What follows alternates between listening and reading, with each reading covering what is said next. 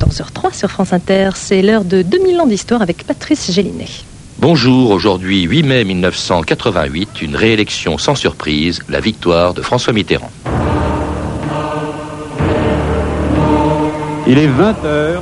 Sur la foi des estimations Louis Harris, M. François Mitterrand est élu président de la République avec 54% des voix, M. Chirac obtenant 46% des voix.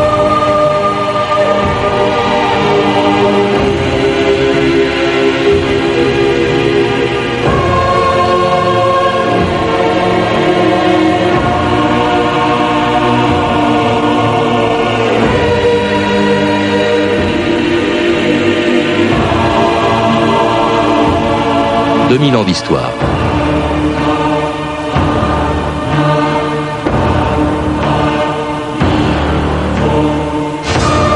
Ce fut une élection sans surprise et une des campagnes électorales les plus ternes de l'histoire de la Ve République, une des plus étranges aussi. Jamais encore on avait vu un président et son Premier ministre en exercice face à face au deuxième tour d'une élection présidentielle.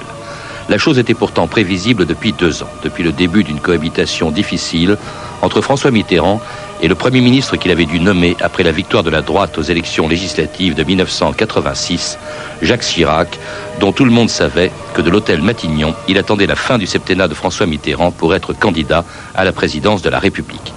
On ignorait en revanche quelles étaient les intentions du chef de l'État, qui a 72 ans et malgré des sondages très favorables, laissait planer le doute sur sa volonté de briguer un second mandat. Tout m'invite à me dire non, je ne serai pas candidat. Que ça va, je, suis président de la République, j'aurais rempli ma fonction et je ne pousse pas l'ambition jusqu'à vouloir m'y installer à demeure. Interviendra-t-il des éléments pour me dire, eh bien, c'est une erreur je ne peux pas le supposer. François-Olivier Gisbert, bonjour. Bonjour. Alors, quand vous avez rencontré François Mitterrand en janvier 88, il vous a tenu d'ailleurs à peu près le même langage. Dans une biographie que vous lui avez consacrée, vous rappelez qu'au cours d'une de vos rencontres à cette époque, vous lui dites Mais vous allez sûrement vous présenter, euh, monsieur le Président. Il vous répond Vous n'y êtes pas, je ne suis plus qu'un vieux bonhomme, je n'ai plus d'avenir. Regardez-moi, je suis sur la fin, il ne me reste plus que ma vieillesse. Est-ce qu'il jouait la comédie ou est-ce qu'il était sincère? Bah, Il jouait évidemment la comédie parce que, comme euh, petit journaliste euh, vicieux que j'étais, que je suis resté, j'ai pensé, s'il dit ça, ça veut dire qu'il est candidat. Parce que euh, Mitterrand, il avait cette caractéristique quand même toujours euh, d'aimer qu'on le supplie. Mm. Il faut pas oublier qu'en 1981, il n'était pas candidat. Il avait dit, euh, il avait réuni ses amis à, à Latché, il leur avait dit, écoutez, non, il faut laisser passer mon tour, c'est fini. Alors, quelques rares amis comme Ernu lui avaient dit, mais non, il faut y aller, et il faisait semblant d'hésiter. En fait, évidemment, il avait décidé qu'il serait candidat. Et en 88, je pense qu'il avait décidé depuis le début de se présenter. Simplement, il fallait créer le mouvement, il fallait qu'on l'appelle, il fallait qu'on le supplie. Alors il y avait quand même des obstacles, hein. il faut rappeler, vous le rappelez d'ailleurs, une maladie qu'il connaît depuis 80. Je crois qu'à l'époque, en 81, son cancer, il le connaissait et on lui avait même dit qu'il n'aurait que entre 3 mois et 3 ans à vivre. Ça, on ne sait pas trop. Ça, il oui, ce qui a été dit, mais euh, moi je pense que de toute façon. Cas, il sait qu'il est malade. Euh, Mitterrand, il ne faut pas oublier. Oui, mais enfin, c'était un, un guerrier et il s'était battu euh, contre le cancer dans les premières années, et je pense qu'il a cru qu'il avait vaincu. Donc, euh, je, je, crois qu'il y avait une forme de sincérité quand même. Je pense que la maladie n'a pas joué un rôle si déterminant. Moi, je suis convaincu qu'il était sûr depuis, euh, bah, surtout d'ailleurs après 86. Vous savez, la politique, il faut toujours voir que l'homme d'État, ou l'homme politique en tout cas, il veut toujours effacer des tâches.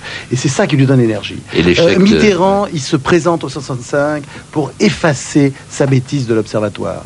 Euh, Pompidou, il a cette espèce de rage de vaincre parce qu'il faut effacer Markovitch. Et euh, en, 1988, Mitterrand, il a besoin d'effacer la défaite de 1986. D'ailleurs, comme aujourd'hui, Chirac a besoin d'effacer la dissolution de, de 1997.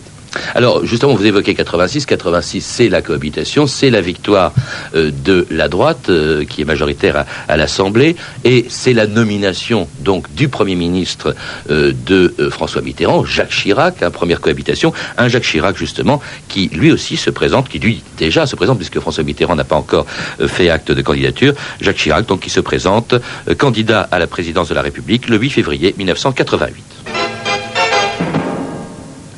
Jacques Chirac, le Premier ministre, sur orbite présidentielle, le chef du gouvernement, vient d'annoncer sa décision. Il se lance donc, et pour la deuxième fois de sa carrière, dans la course à l'Élysée. Et je vous propose tout de suite, donc maintenant, d'écouter Jacques Chirac, le Premier ministre. j'ai décidé d'être candidat à la présidence de la République. Aujourd'hui, les conditions sont réunies pour franchir une nouvelle étape et nous en avons les moyens. Comme vous, bien sûr, je suis ambitieux pour la France. Une France forte, rayonnante, généreuse, qui assure son indépendance et son rang dans le monde. Cette France-là, ce n'est pas celle des idéologies. C'est la France fidèle à son passé et confiante dans son avenir de grande puissance. C'est la France du courage et de l'action. Alors c'était Jacques Chirac, donc candidat à la présidence de la République le 8 février 88. C'est pas une surprise qu'il soit candidat. En revanche, c'est quelque chose de tout à fait unique. On n'a jamais vu dans l'histoire un président qui va sans doute se présenter, ce sera le cas, François Mitterrand, face à son Premier ministre. C'est unique, ça, dans les annales de la Ve République française. Ah oui, et il y a un côté euh, règlement de compte.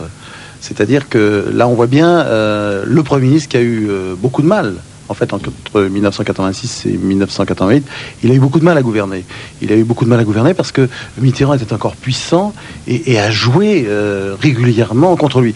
Et donc, il y avait euh, cette volonté, là aussi, euh, de revanche, parce que je crois que Chirac voulait lui aussi, je dirais pas effacer 86, parce que 86 c'était une victoire, mais enfin, disons, il voulait bah, enfin pouvoir gouverner seul. Alors, il n'est pas seul, il faut le rappeler, François-Olivier Gisbert, à droite, il y a Raymond Barre qui se présente aussi, l'ancien Premier ministre de Giscard destin, porté par les sondages d'ailleurs. Alors Raymond Barre, moi je suis convaincu que c'était quand même euh, le, candidat euh, de François Mitterrand.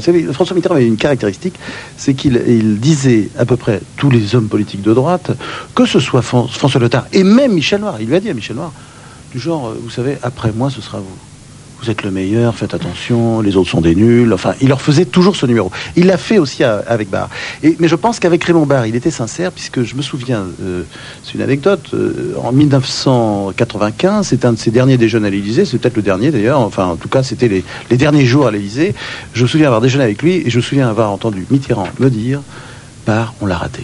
La mmh. France l'a raté. Et je crois qu'il y avait une certaine, il y avait une certaine euh, admiration. Alors en même temps, c'est vrai qu'il a utilisé euh, en 1988, il a utilisé en fait contre Chirac. Il a utilisé quelqu'un d'autre aussi, dites-vous, euh, François-Olivier Gisbert, ah bah candidat en 88. C'est Jean-Marie Le Pen qui va faire un score impressionnant. Hein. Là, vous dites que euh, Bérégovoy, vous avez même, avez même reconnu un jour devant vous en disant on a tout intérêt à pousser le Front National, il rend la droite inéligible, plus il sera fort, plus on sera imbattable, c'est la chance historique des socialistes. Dixit Pierre Bérégovoy, à vous. Oui, oui. Enfin, à moi, pas tout seul, hein, parce que euh, là, j'avais pris bien soin d'ailleurs de souligner le jour pour qu'il vérifie dans, dans, son agenda. Euh, Pierre Bérégovoy, donc était euh, un des, des parangons du socialisme à l'époque, que nous étions plusieurs, mmh. donc il y avait beaucoup de témoins. C'était une conversation privée, mais j'étais absolument révolté par son ton ce jour-là, où il avait expliqué effectivement tous les avantages de l'utilisation du lepénisme, qui a toujours été un des travers, d'ailleurs, il faut bien dire, des, socialistes. Et, et, là, c'est vrai que en 1900, au début des années 80, euh, il y a eu des pressions de l'Elysée, ça, ça a été confirmé, euh, écrit, et, et euh, après de longues enquêtes, il y a eu des pressions de l'Elysée pour que Jean-Marie Le Pen puisse intervenir régulièrement sur les médias. Et je ne vais pas dire que Le Pen a été inventé et totalement créé par, par Mitterrand. Bien entendu, il y avait des, bien entendu, il y avait des conditions. Le Pen, en plus, avait son talent particulier. Il servait, Mais en même temps, en même temps, il a été aidé et il a servi d'épouvantail, bien entendu. Et il pompait des voix. la droite une grosse épine dans, dans, le pied de la droite. Mm. En tout cas, il y a beaucoup d'autres candidats, François-Olivier Gisbert qui se présentent. Euh, il y a euh, deux trotskistes, euh, il y a Pierre Boussel, il y a Arlette Laguillet pour la troisième et pas pour la dernière fois. Il y a un candidat du Parti communiste qui est André Lajoigny, un autre d'ailleurs aussi, un dissident, Pierre Juquin, un écologiste non aligné, Antoine Wechter. Et, puis alors, François Mitterrand attend que tout le monde se soit déclaré pour que lui-même, le plus tard possible, il dépose sa candidature. C'était Royal. mars. Ah, Royal. Bah, C'était le 22 ah. mars 1900. C'est du grand Mitterrand, oui. Eh bien, on l'écoute, le 22 mars 88. Êtes-vous à nouveau candidat à la présidence de la République? Oui. Vous avez mûrement réfléchi? Je le crois.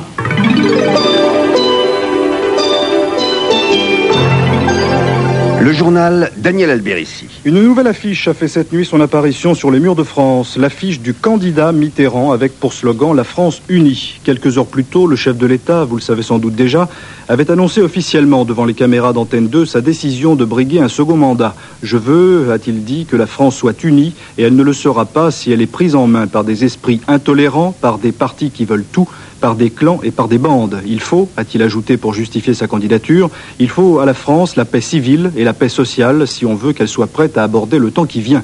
Pourquoi est-ce qu'il se présente le, 22 mars 88, François Gisbert Pour embêter la droite Pour faire barrage à la droite? Parce que les sondages aussi lui sont très favorables peut-être, non? D'abord, il est sûr d'être élu.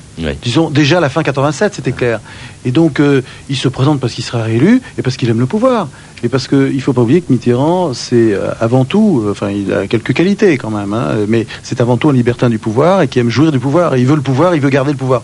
Alors, on peut dire pour survivre, mais ça, on peut dire c'est de la psychanalyse au petit pied, parce que je ne suis pas sûr qu'il n'ait pas eu le sentiment à cette époque de ne pas avoir vaincu la maladie. Je crois même qu'il croyait l'avoir vaincu. Donc, non, il veut simplement continuer à s'amuser à gouverner. Puis aussi parce que, moi, je pense que Mitterrand est un hypertin du pouvoir, mais qu'en même temps, il a quelques petites convictions, même quelques grandes convictions. Je pense par exemple sur l'Europe. Il se dit bon, ben voilà, je vais pouvoir encore euh, donner un petit coup d'accélérateur. Et euh, mm. bah, justement, là, on est euh, déjà dans la phase pré-maastrichtienne. Et, et, pourtant, François-Xavier Gisbert, vous dites que quand il se présente, c'est avec un programme qui est beaucoup moins audacieux qu'en 80, ça n'a rien à voir même. Il ne fait pas de, de propositions comme en 1980, il publie dans la presse une lettre aux Français bon, dont le contenu est quand même assez, assez vague ou assez vide.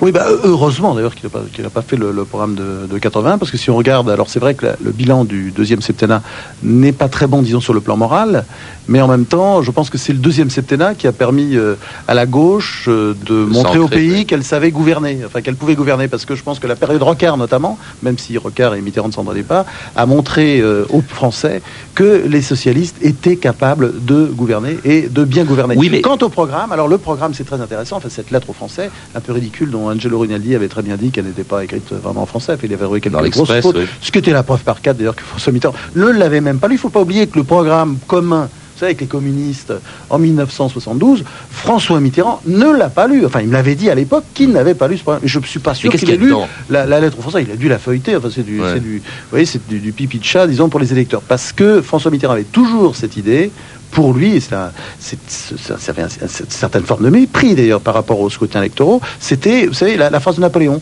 on gagne et puis après on voit. L'essentiel était d'abord de gagner. Alors cette lettre aux Français était diversement commentée par les journaux qui l'ont publiée.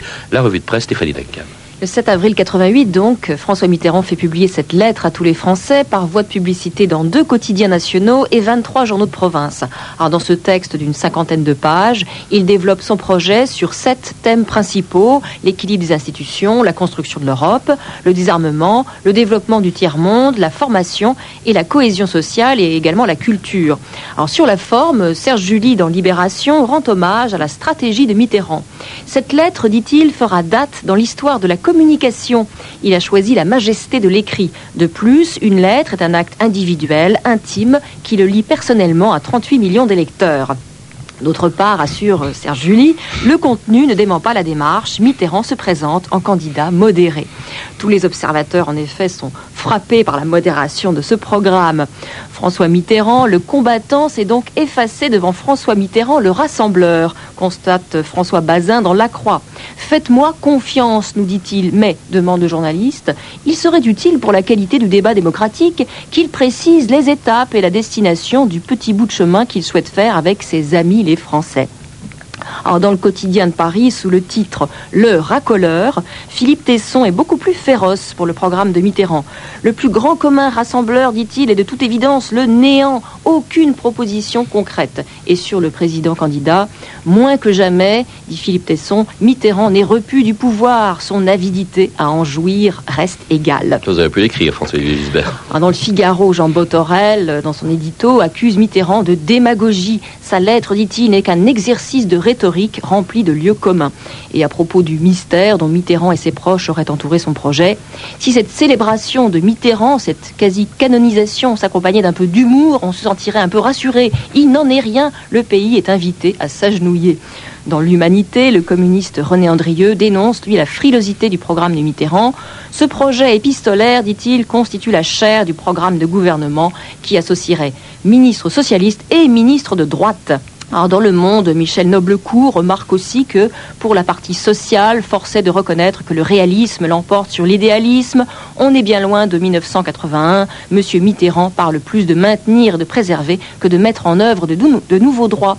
Mais le journaliste du Monde relève tout de même deux points intéressants dans ce programme la défense de la sécurité sociale et la création annoncée du RMI, le revenu minimum d'insertion. Un commentaire peut-être sur, euh, sur ces textes au lendemain de la publication de cette lettre aux Français, On voit bien qu'à part quelques exceptions près, on était dans un climat de, canonisation. Mm. Et il y avait à l'époque, il faut se souvenir, une sorte de cuculte, euh, hein, je crois que c'est comme ça qu'on peut dire, cuculte de la, personnalité, euh, un peu bêta. Mm. Et euh, c'est vrai qu'aujourd'hui, il fait pas bon relire un certain nombre mm. d'articles, et on pourrait lire aussi un certain nombre de pages de livres aussi qui sont sortis à cette époque. C'est pas triste. Bref, un culte de la personnalité, une lettre apaisante dont le ton a fait sourire Raymond Barre pendant la campagne du premier tour. Il y a deux manières d'abuser un peuple, c'est l'inonder de promesses trompeuses. Cela a été fait en 1981. Ou bien c'est le faire rêver, mais pour le faire rêver, il faut l'assoupir. C'est ce que l'on tente aujourd'hui. Bonne nuit les petits. Tonton veille sur vous. Quand je serai chaos, descendu des plateaux de poussé en bas par des plus beaux, des plus forts que moi, est-ce que tu m'aimeras encore dans cette petite mort? Attention, plus personne, porteur de glace, de chewing-gum. Plus de belle allure, chevaux glissant sur la côte d'Azur. Quand je serai pomme dans les souvenirs, les albums, est-ce que tu laisseras ta main sur ma joue posée comme ça? Est-ce que tu m'aimeras encore dans cette petite mort vous écoutez France Inter, 2000 ans d'histoire. Aujourd'hui, l'élection présidentielle de 1988. Et on vient d'entendre Alain Souchon, Quand je serai KO, une chanson de 1988, l'année de cette élection dont nous parlons avec vous, François-Olivier Gisbert. KO, euh, Barre ne l'a pas été, mais enfin très déçu par euh, le, premier tour, par la baisse, l'effondrement des sondages. Il était très populaire euh, au moment de sa candidature, et puis brusquement, il va se retrouver euh, troisième ou quatrième, même je crois, au, premier tour des élections de 88. je, crois, je crois que le problème de, Raymond Barre, c'est qu'il est resté professeur. Il n'avait à aucun moment la, jouissance du politicien, ou même, on peut dire, de l'homme d'État en campagne. Même De Gaulle jouissait quand, il, quand il parlait ou quand il faisait des discours. Et, et moi, j'ai un souvenir de Barre qui est postérieure, mais c'est en 1995, euh, pendant la campagne de Jacques Chirac. C'est une réunion publique à Lyon avec Jacques Chirac juste avant le, second tour. Et euh, il y avait une foule absolument enthousiaste. C'était extraordinaire. C'était une sorte de délire. Les, personnes qui assistaient à ce meeting applaudissaient frénétiquement Barre, pratiquement à chaque phrase, et à chaque fois, il était irrité. Et, j'ai compris parce que je n'avais pas vu en campagne en 88. J'ai compris. Oui, oui, ça ne l'intéressait pas vraiment. quoi. C'était pas, il n'était pas tout à fait pour ça. En tout cas, il est troisième au premier tour, donc le 24 avril 1988, avec 16,5% des voix, tout juste devant Jean-Marie Le Pen, un score énorme, 15%. Et puis alors derrière François Mitterrand, derrière Jacques Chirac. Et puis alors une des grandes surprises, il y a eu pas mal de surprises à ce premier tour. Hein. Je dis qu'il y a une campagne pas très animée, mais de très grosses surprises. Euh, l'échec énorme du Parti communiste. André Lajoigny fait à peine 7%, deux fois moins que marché en 74, c'est le plus bas de tous les scores du PC depuis la, depuis la guerre même. Oui, ça c'est la victoire de François Mitterrand.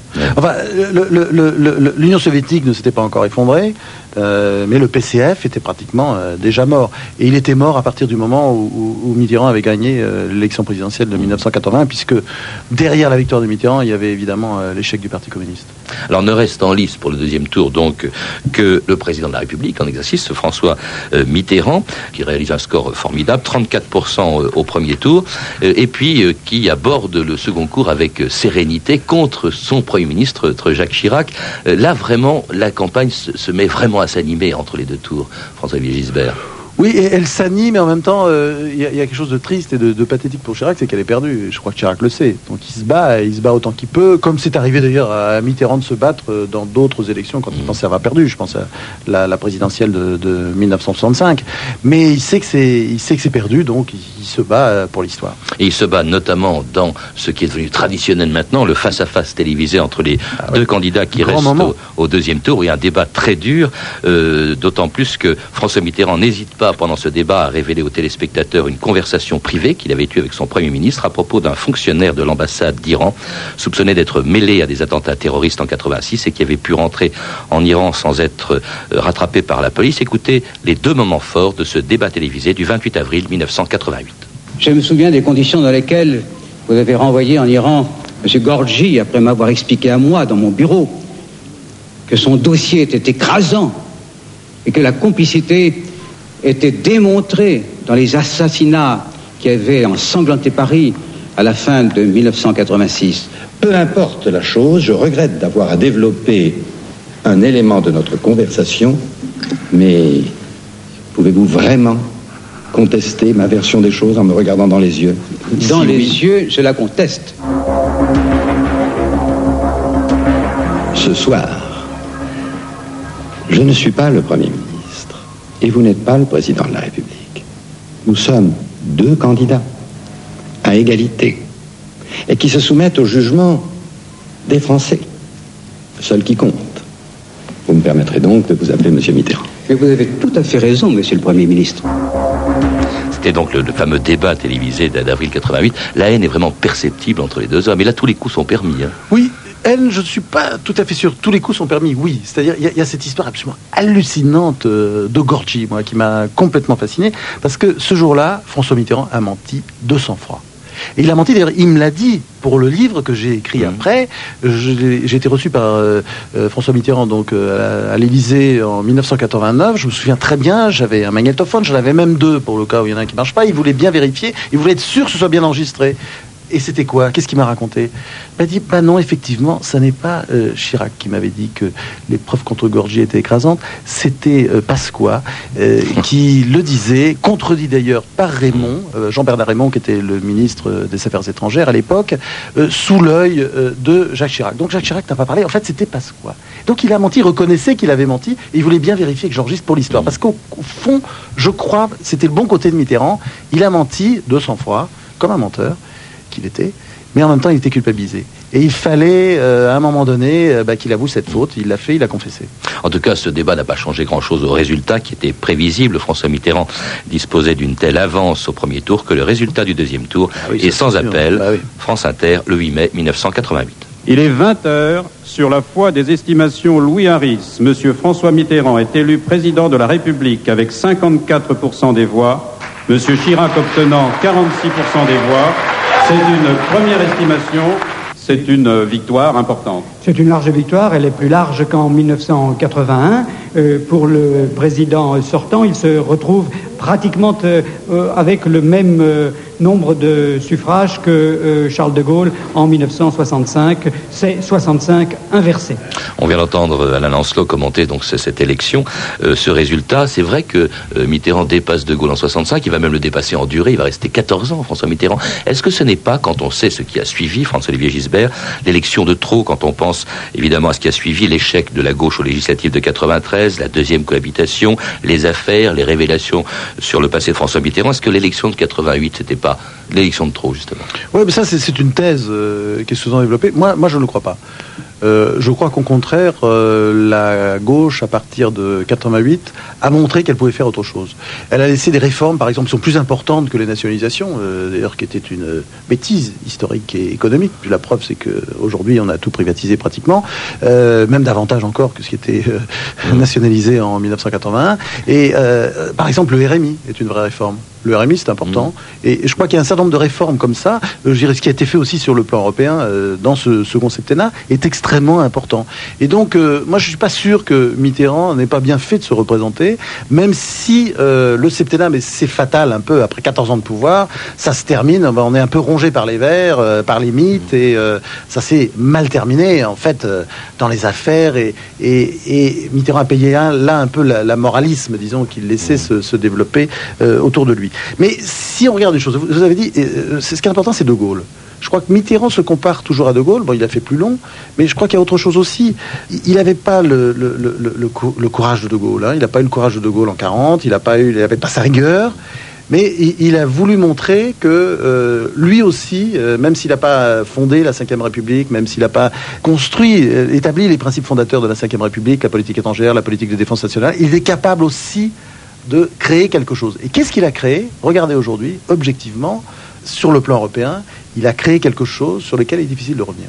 Merci François-Olivier Gisbert de nous avoir rappelé donc cette élection de 1988 que l'on retrouve aussi dans votre biographie importante consacrée à François Mitterrand et dont je recommande la lecture. François Mitterrand, une vie, publiée au Seuil dans collection Point. Et puis vous avez également publié au Seuil Le Président et puis vous avez également consacré une biographie à Jacques Chirac en 1987, toujours publiée au Seuil. Vous pouvez retrouver ces renseignements en contactant le service des relations avec les auditeurs au 0892 68 10 33 34 centimes d'euros la minute ou nous contacter sur franceinter.com. C'était 2000 ans d'histoire. À la technique Cécile Finet, archivina Raissa Blancoff et Sandra Escamès, documentation Anne Weinfeld et Claire Tesser, revue de texte Stéphanie Duncan, une réalisation de Anne Kobilac. Une émission de Patrice Gélinet.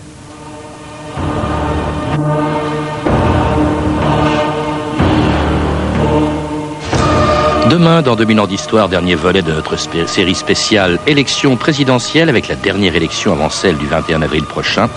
Le 7 mai 1995, la victoire de Jacques Chirac. Nous en parlerons avec Pascal Perrineau, mais tout de suite à 14h30 sur France Inter, votre rendez-vous avec Chris. En direct avec vous parce qu'à l'heure où cette émission est diffusée, une cérémonie a lieu en souvenir d'un homme qui m'a donné non seulement de l'amour, du bon, du vrai, mais aussi envie d'essayer d'être dans ma vie juste quelqu'un de bien. Un jour plus tard, quand le cœur et les mots me le permettront, je lui consacrerai un portrait sensible, celui de l'amour d'une fille pour son père. Mais aujourd'hui, je sais qu'au nom des années de complicité qui nous lient à travers les ondes, chacun d'entre vous aura une pensée pour lui et je vous en remercie.